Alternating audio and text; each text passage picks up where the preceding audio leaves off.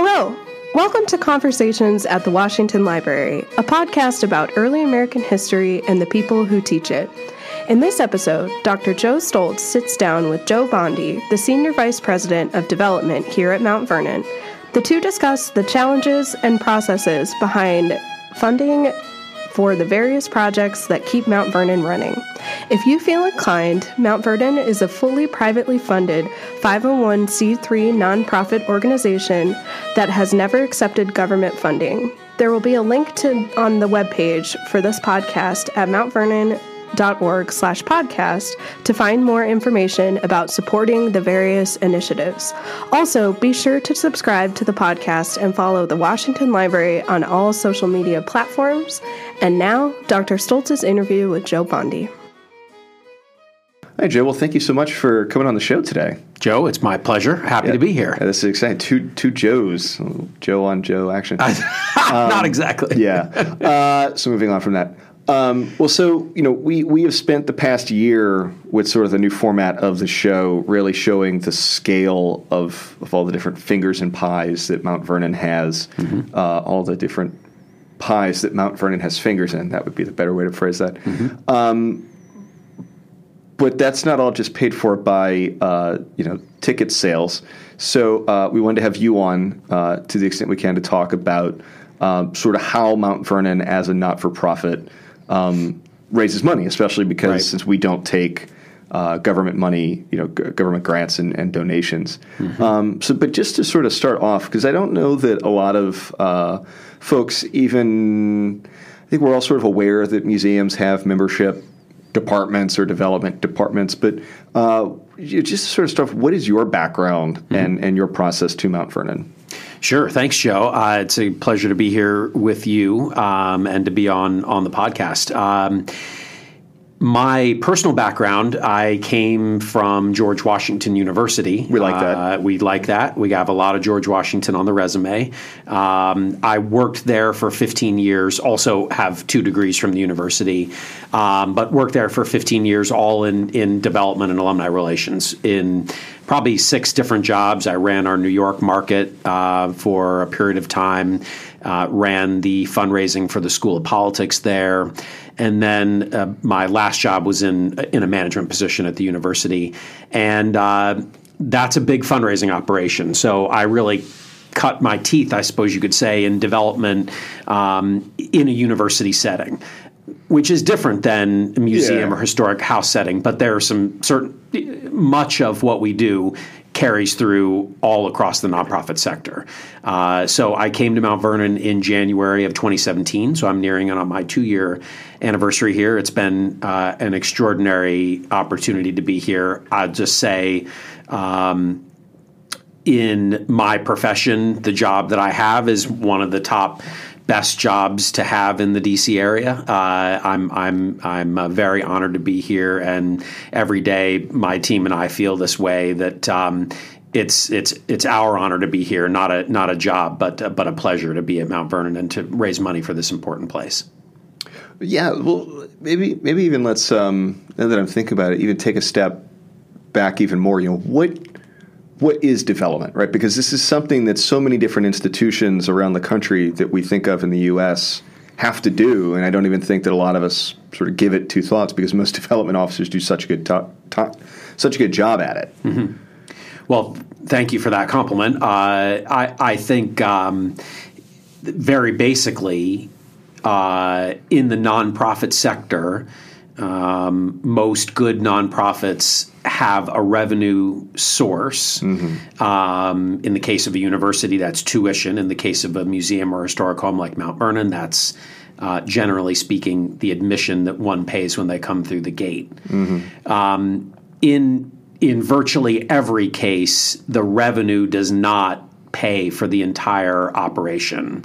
Um, and so you fill in in every nonprofit's case, mm-hmm. you fill that gap through fundraising, and that's what we call development. So that that is that's that's the thirty thousand foot view, yeah, yeah. and there's lots of ways we raise money. Uh, there's lots of uh, tools we use to raise money. There's lots of different entities we raise money from, and we can talk about mm-hmm. all those things as it relates to Mount Vernon. But the the key point is that we fill the gap where that revenue source leaves off. So in the case of a university, tuition does not pay in no in no yeah. university's case tuition does tuition pay the public or bill? private university? Public or private. In fact, it's even more desperate now in public yeah. situation because the the uh, you know state budgets have been cut for for mm-hmm. uh, for higher education. Um, fundraising picks up that gap. In the case of Mount Vernon, uh, we about two thirds of our budget comes from dollars. Uh, from visitors. Mm-hmm. So gate admission, um, what they buy in the gift shop and what they eat at the inn. I mean, I'm I'm speaking pretty generally yeah, here, yeah, but yeah. that that makes up about two thirds of of our uh, revenue. Um, the work that our team does and the payout from endowment make up that remaining third of of the pie. Mm-hmm. Um, and so that's what development is. It's it's it's asking money for for, for uh, from people around the country, in some cases around the world, or from corporations or from foundations to um, support the mission of an institution uh, to meet the gap where the revenue stream uh, uh doesn't to meet that gap. Yeah, I mean, I think one one thing we could sort of uh, you know that we've we've talked about fairly regularly on the podcast recently ish has been uh, the library's acquisitions of things like the letters of the Marquis de Chastellux, right. and, and some of the work that the library has been doing uh, to look into that history. Uh, but you know those papers were in private hands. So what has to be done for us to uh, go win those letters at auction and, and try and keep them from going back into private hands? Right. So, I mean, there's a lot of things the institution has to do, yeah. right? We've got to get to the auction. We have to be willing to make the bid. Uh, but then um, Mount Vernon has been blessed with some endowed funds to pay for acquisitions. But but the the budget, mm-hmm. our acquisition desires. outweigh yeah. our budget from. turns from out payout. things signed by George Washington cost. They're they're not cheap. Yeah. that's right. Mm. Um, so what happens in a case like that is the institution decides here's an acquisition we want to make. Here's how much money we have from endowment or from other sources uh, that we could apply toward that. And then they come to me in my office and say, okay, well, we know this letter is going to go. The, so the Chastellux letters in total were about, I think, five letters. The total mm-hmm. was about $1.2 million. Yeah. Um, our annual payout from endowment for acquisitions is like 150,000. So, and that covers all the stuff we always want yeah, to buy, yeah. let alone these very special things. So we know now that we have to find about a million dollars, 1.2 million dollars, to um, be able to allow the the institution to go up there and bid on those letters, which we knew we wanted to have back here at Mount Vernon is an important part of the story about George Washington. Uh, so it's our work to figure out who might find this story, this particular story, interesting and does that person have the capacity to make a gift uh, to support this particular acquisition? Now, in that case, we raised that million. We still have about $150,000 to go. So, if there are any podcast listeners, uh, I'll give you my email address at the end uh, at the end of the show.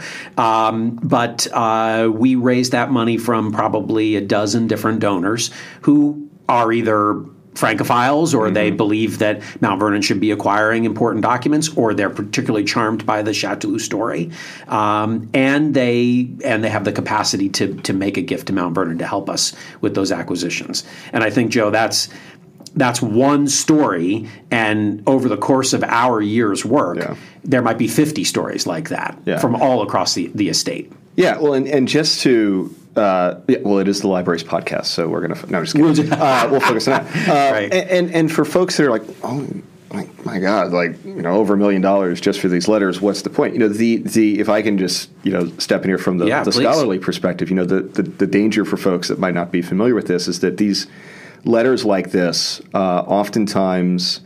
Uh, one could be completely unknown letters. So this could be stuff that uh, has has never been transcribed, and that the folks at say the, the George Washington papers, who's edit, one of the editors we have on staff, um, have never had the opportunity to examine, or these might be different versions. Uh, so uh, just to stick with the Chastellux letters, Yeah. specifically, you know, the, the version that is in the transcriptions in the George Washington papers uh, were the the the the final draft copies, not the letters that actually got sent. And so when Washington uh, sent the letters and, and finally put it in his hand for the final copy that, that went out to France, uh, he had made changes.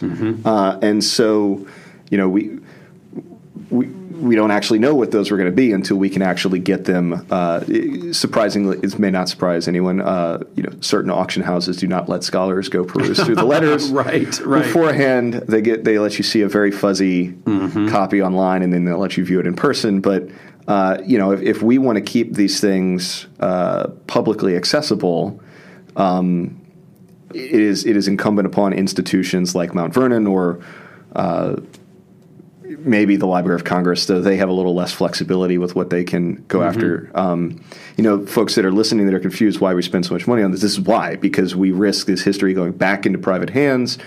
And we can't be sure that it's going to be in a climate controlled condition. We can't be sure that it's ever going to be of any use by scholars. And, and frankly, we can't be sure that it's ever going to get tracked again. Right. Because these things do get sold not at public auctions through places like Christie's and Sotheby's. They can just be sold behind the scenes. Well, it's part of our mission, Joe, to further the knowledge of, of George Washington, and as such, uh, making these important documents available for all the world to have access to, researchers and common people alike. Yeah. Um, and so uh, it may seem like a lot of money, but um, in the grand scope of of Washington's work, Yeah. um, uh, it, it's it's we believe at Mount Vernon it's very good money to spend. And we and we you know we when we put it online and, and, and make it available, obviously our cost per use of the letter can go down It's a va- valid point. substantially. Yeah. Um, what else? What other sort of stuff? Uh, I mean, you know, to give the other portions of the estate a bit of a bit of showcase here. Right, right. Uh, you know, what else uh, have you guys been working on lately? Well, it's probably useful, Joe, to give for me to give you a kind of um, look at the dollars we raise and what they what they're used for. So, um, we uh, our office is focused on two different kinds of dollars.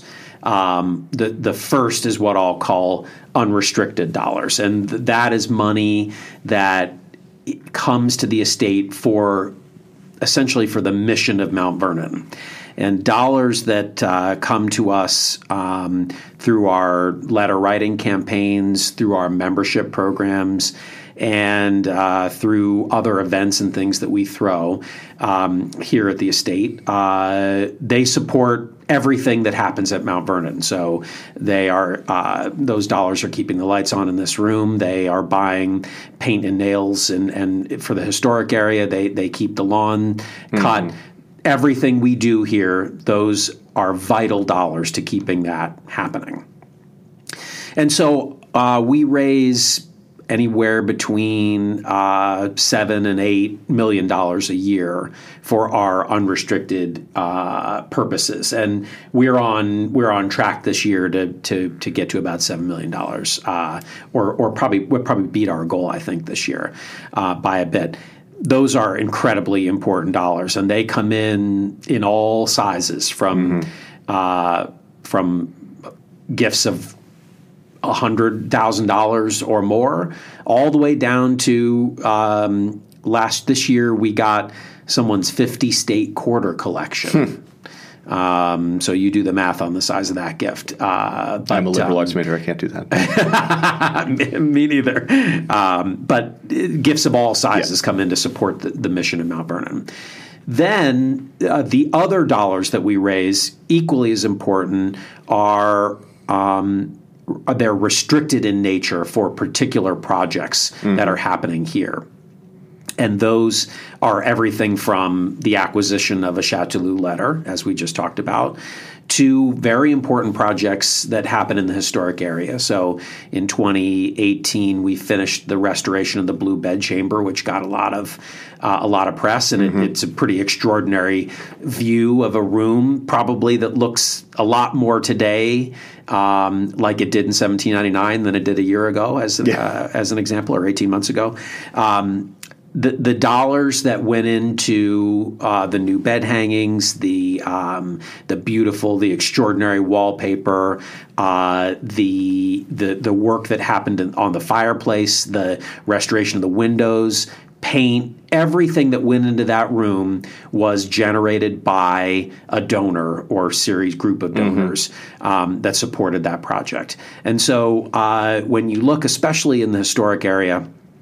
Um, it, the work we do there is donor funded. And if without those donor dollars we wouldn't be able to do those projects.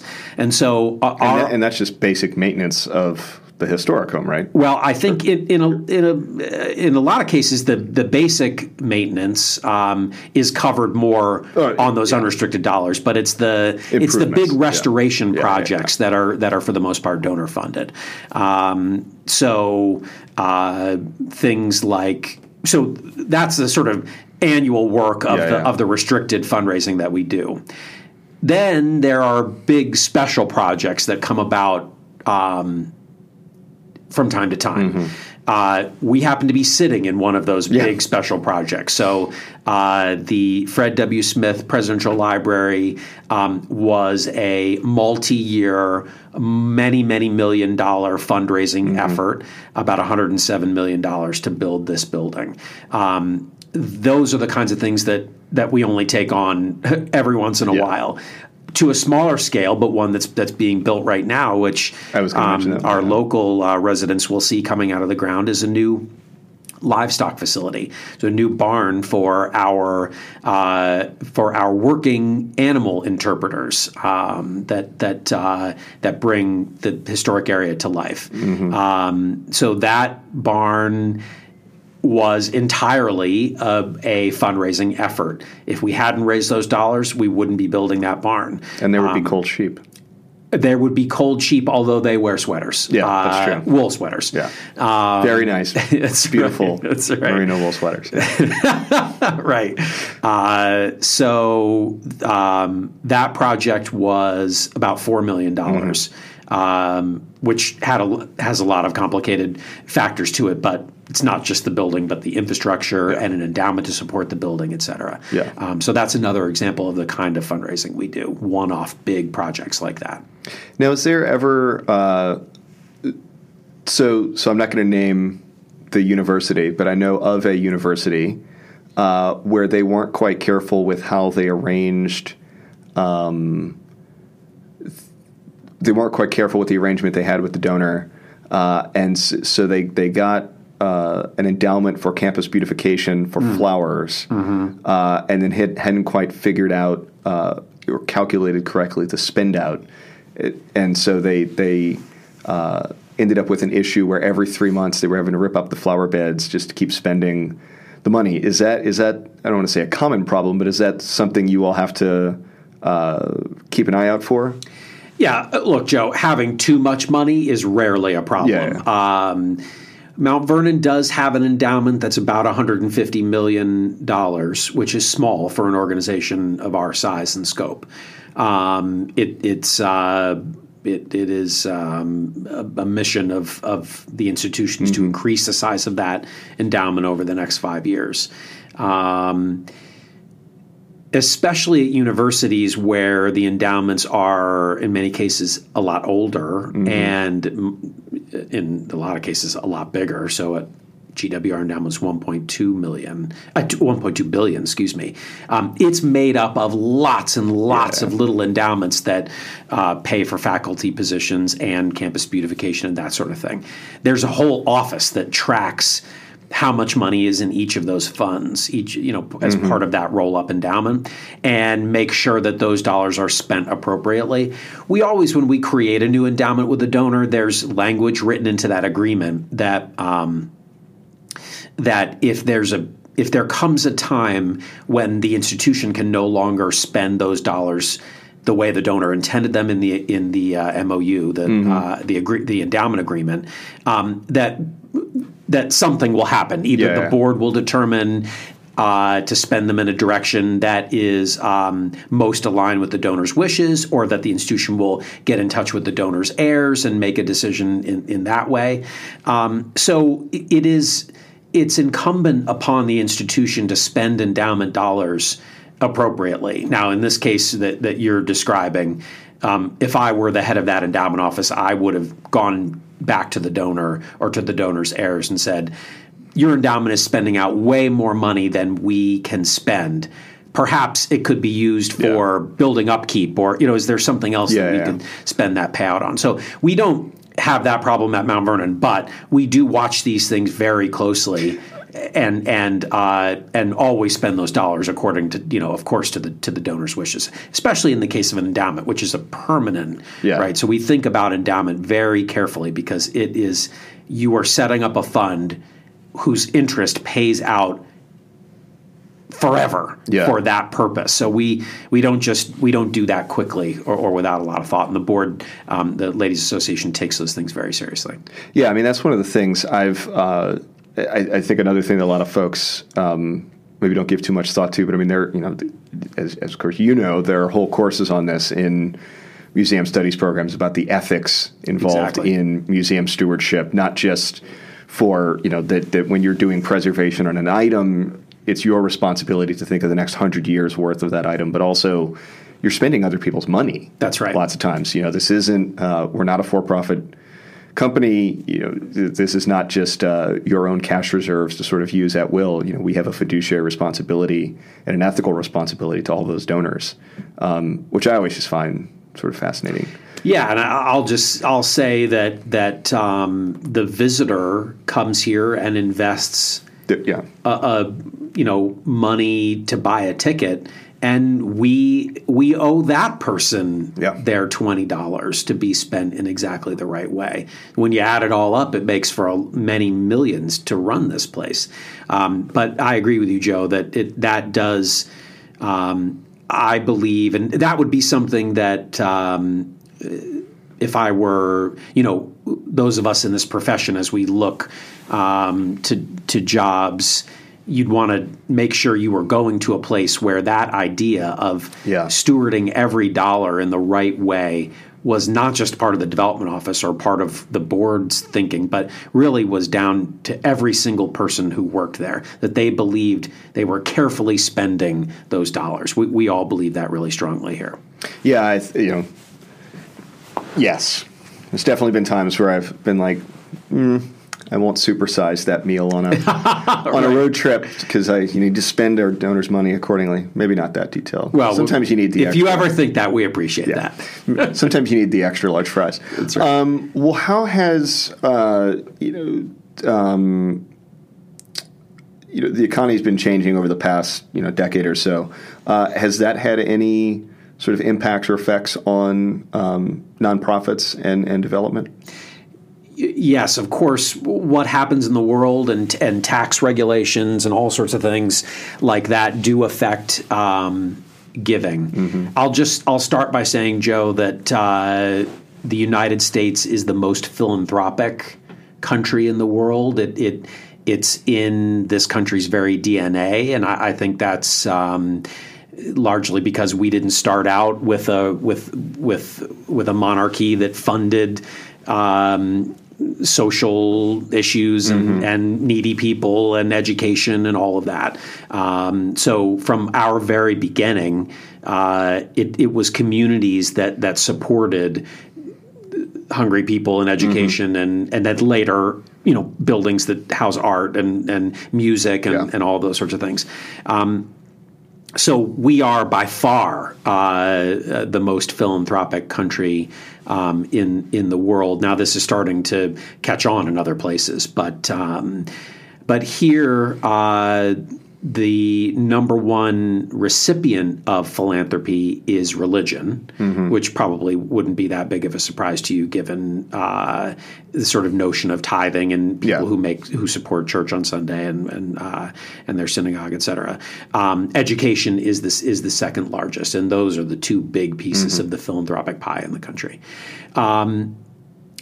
the the the federal government also here incentivizes philanthropic giving through um, through a ta- through through taxes. Uh, so um, giving to to nonprofit charities is tax deductible.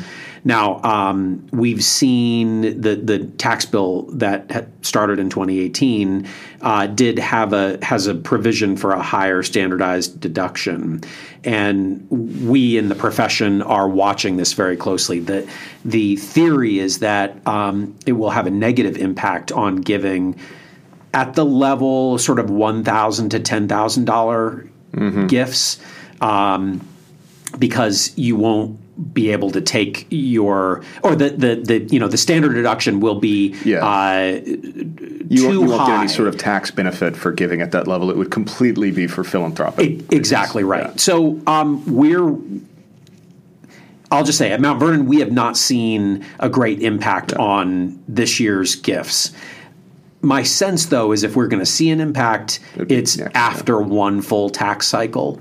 Um, so that's the tax. Imp- so, so we may see an effect in. Tw- Nonprofits may see an effect in 2019. My read is right now there has not been a huge effect on on charitable Okay. giving. Now, um, the economy certainly does affect, and if you look back just traditionally at at giving, um, there's a bit of a lag behind uh, the economic status of the country. So after 2008, the the effect on giving uh, lasted into 09 and 2010, and then started to rebound um, with about I don't know. This is not scientific, but a year or 18 months of a lag time following the recovery. Um, and now uh, also things like booms in the stock market also help because a number of our donors and donors to charities all across the country um, give in gifts of stock, and so as their stock is more valuable um, and they have a low basis point for that that stock, uh, they can avoid those capital gains by giving that um, that stock appreciated stock to charity. And so when you see a good run up in the stock market, as we have in 2018, certainly in 2017. We see more gifts of stock uh, come in. So, yes, what happens in the world, stock market, tax policy, all of that does affect charitable giving. But we, I don't think it'll take a long time for another country to uh, supplant the United States Yeah. as the most charitable country. We just are. Americans give Very to people, support yeah. uh, the arts, history, education, and religion, um, and and of course, I, I failed to mention healthcare, which is a, a major uh, beneficiary of of a philanthropic support Mm-hmm. as well. Well, what uh, you know, back to sort of Mount Vernon specifically, is there anything sort of uh, on the horizon exciting for your department you can you can chat about or? Yeah, I mean, I mentioned before about a, a focus on endowment fundraising. I, you know, there we have a looming major anniversary coming up in 2026, the semi-quincentennial, as I know you know, Yeah. Joe, uh, of of American independence, 250th anniversary of American independence. That's that's everyone's fun cocktail party fact. What's it We- called? we just got you. Semi quincentennial. Semi-quincentennial. Got it. I had to practice it about, for about a week, but now I have it. Uh, 2026. Mm-hmm. Um, we have an institutional goal to make Mount Vernon be presented in the very best possible way it can by that date. And so there's a lot of work to be done here. Now you may come to visitors may come to Mount Vernon and say, "Well, the place looks amazing," and we, we spend a lot of time and effort making it look amazing. Um, but I mentioned before about reinterpretation and restoration inside the mansion and wanting to make each and every room look like it did in 1799, the year we interpret Mount Vernon, uh, and some pretty major structural issues that have that have come up in the last couple of years that mm-hmm. we need to address. Um, some systems issues in the mansion, and then uh, we have our education center, which gets three or four hundred thousand visitors a year. Um, it was opened in 2006 before the invention of the iPhone. Mm-hmm. Um, it's time for it to have uh, probably more than just new new coat and carp uh, new coat of paint and carpets. Mm-hmm. Um, it's time for some new media there. Well, and, and you know, uh, for for our habitual listeners, you know, mm-hmm. just last week we had. Uh, Jesse on talking about uh, the slavery exhibit and and how when that comes down, uh, we're going to be redoing, you know, ideally be redoing, you know, labels across the estate uh, to to bring bring that story that, that story of the enslaved throughout the estate, and right, you know, it, it every time we have to do a new label that that costs money. Exactly um, right. You know, so so mm-hmm. even all the great new research uh, and exciting new projects that uh, our curatorial staff and the library uh, are coming up with every time we use donor dollars to come up with a new discovery, we then have to use other donor dollars to promote it. That's and, exactly and actually, right. you know, redo our exhibits. That's that's a very good point.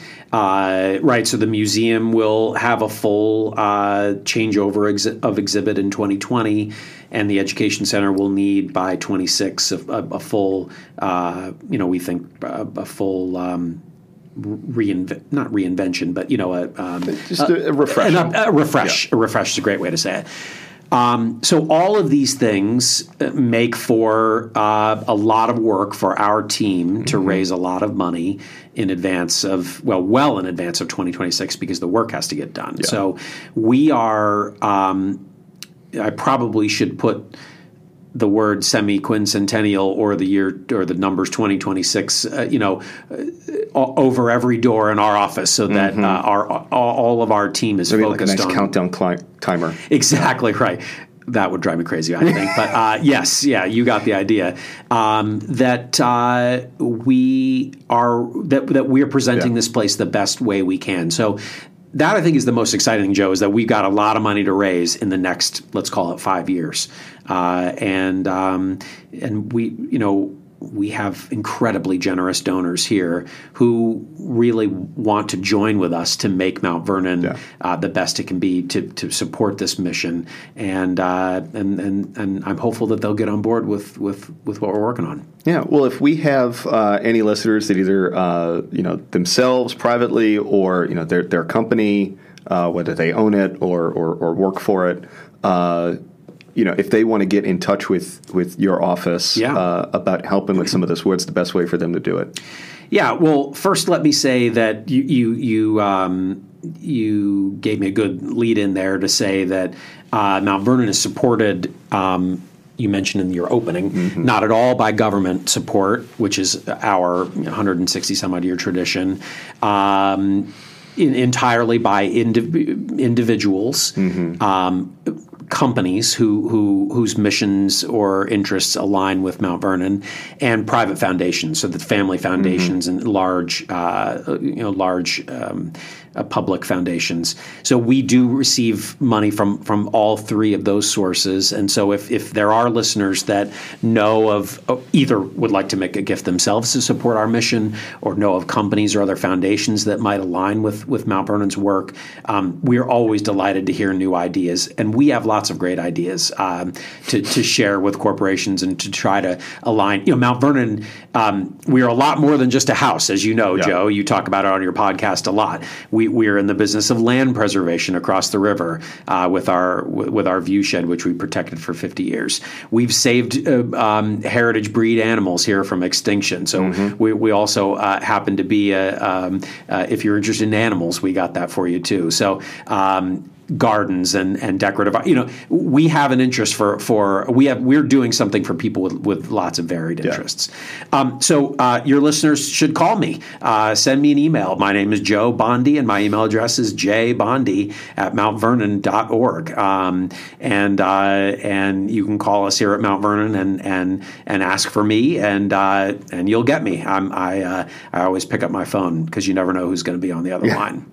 And we will uh, we will even put a, a, a link to uh, your email address uh, at uh, mountvernon.org slash podcast. That's great. You'll, we'll put this on the episode page. Perfect. Uh, well, thank you so much for, for coming on the show and talking about something that I think uh, doesn't really get as much attention as uh, in, in the public history worlds. I think um, it should.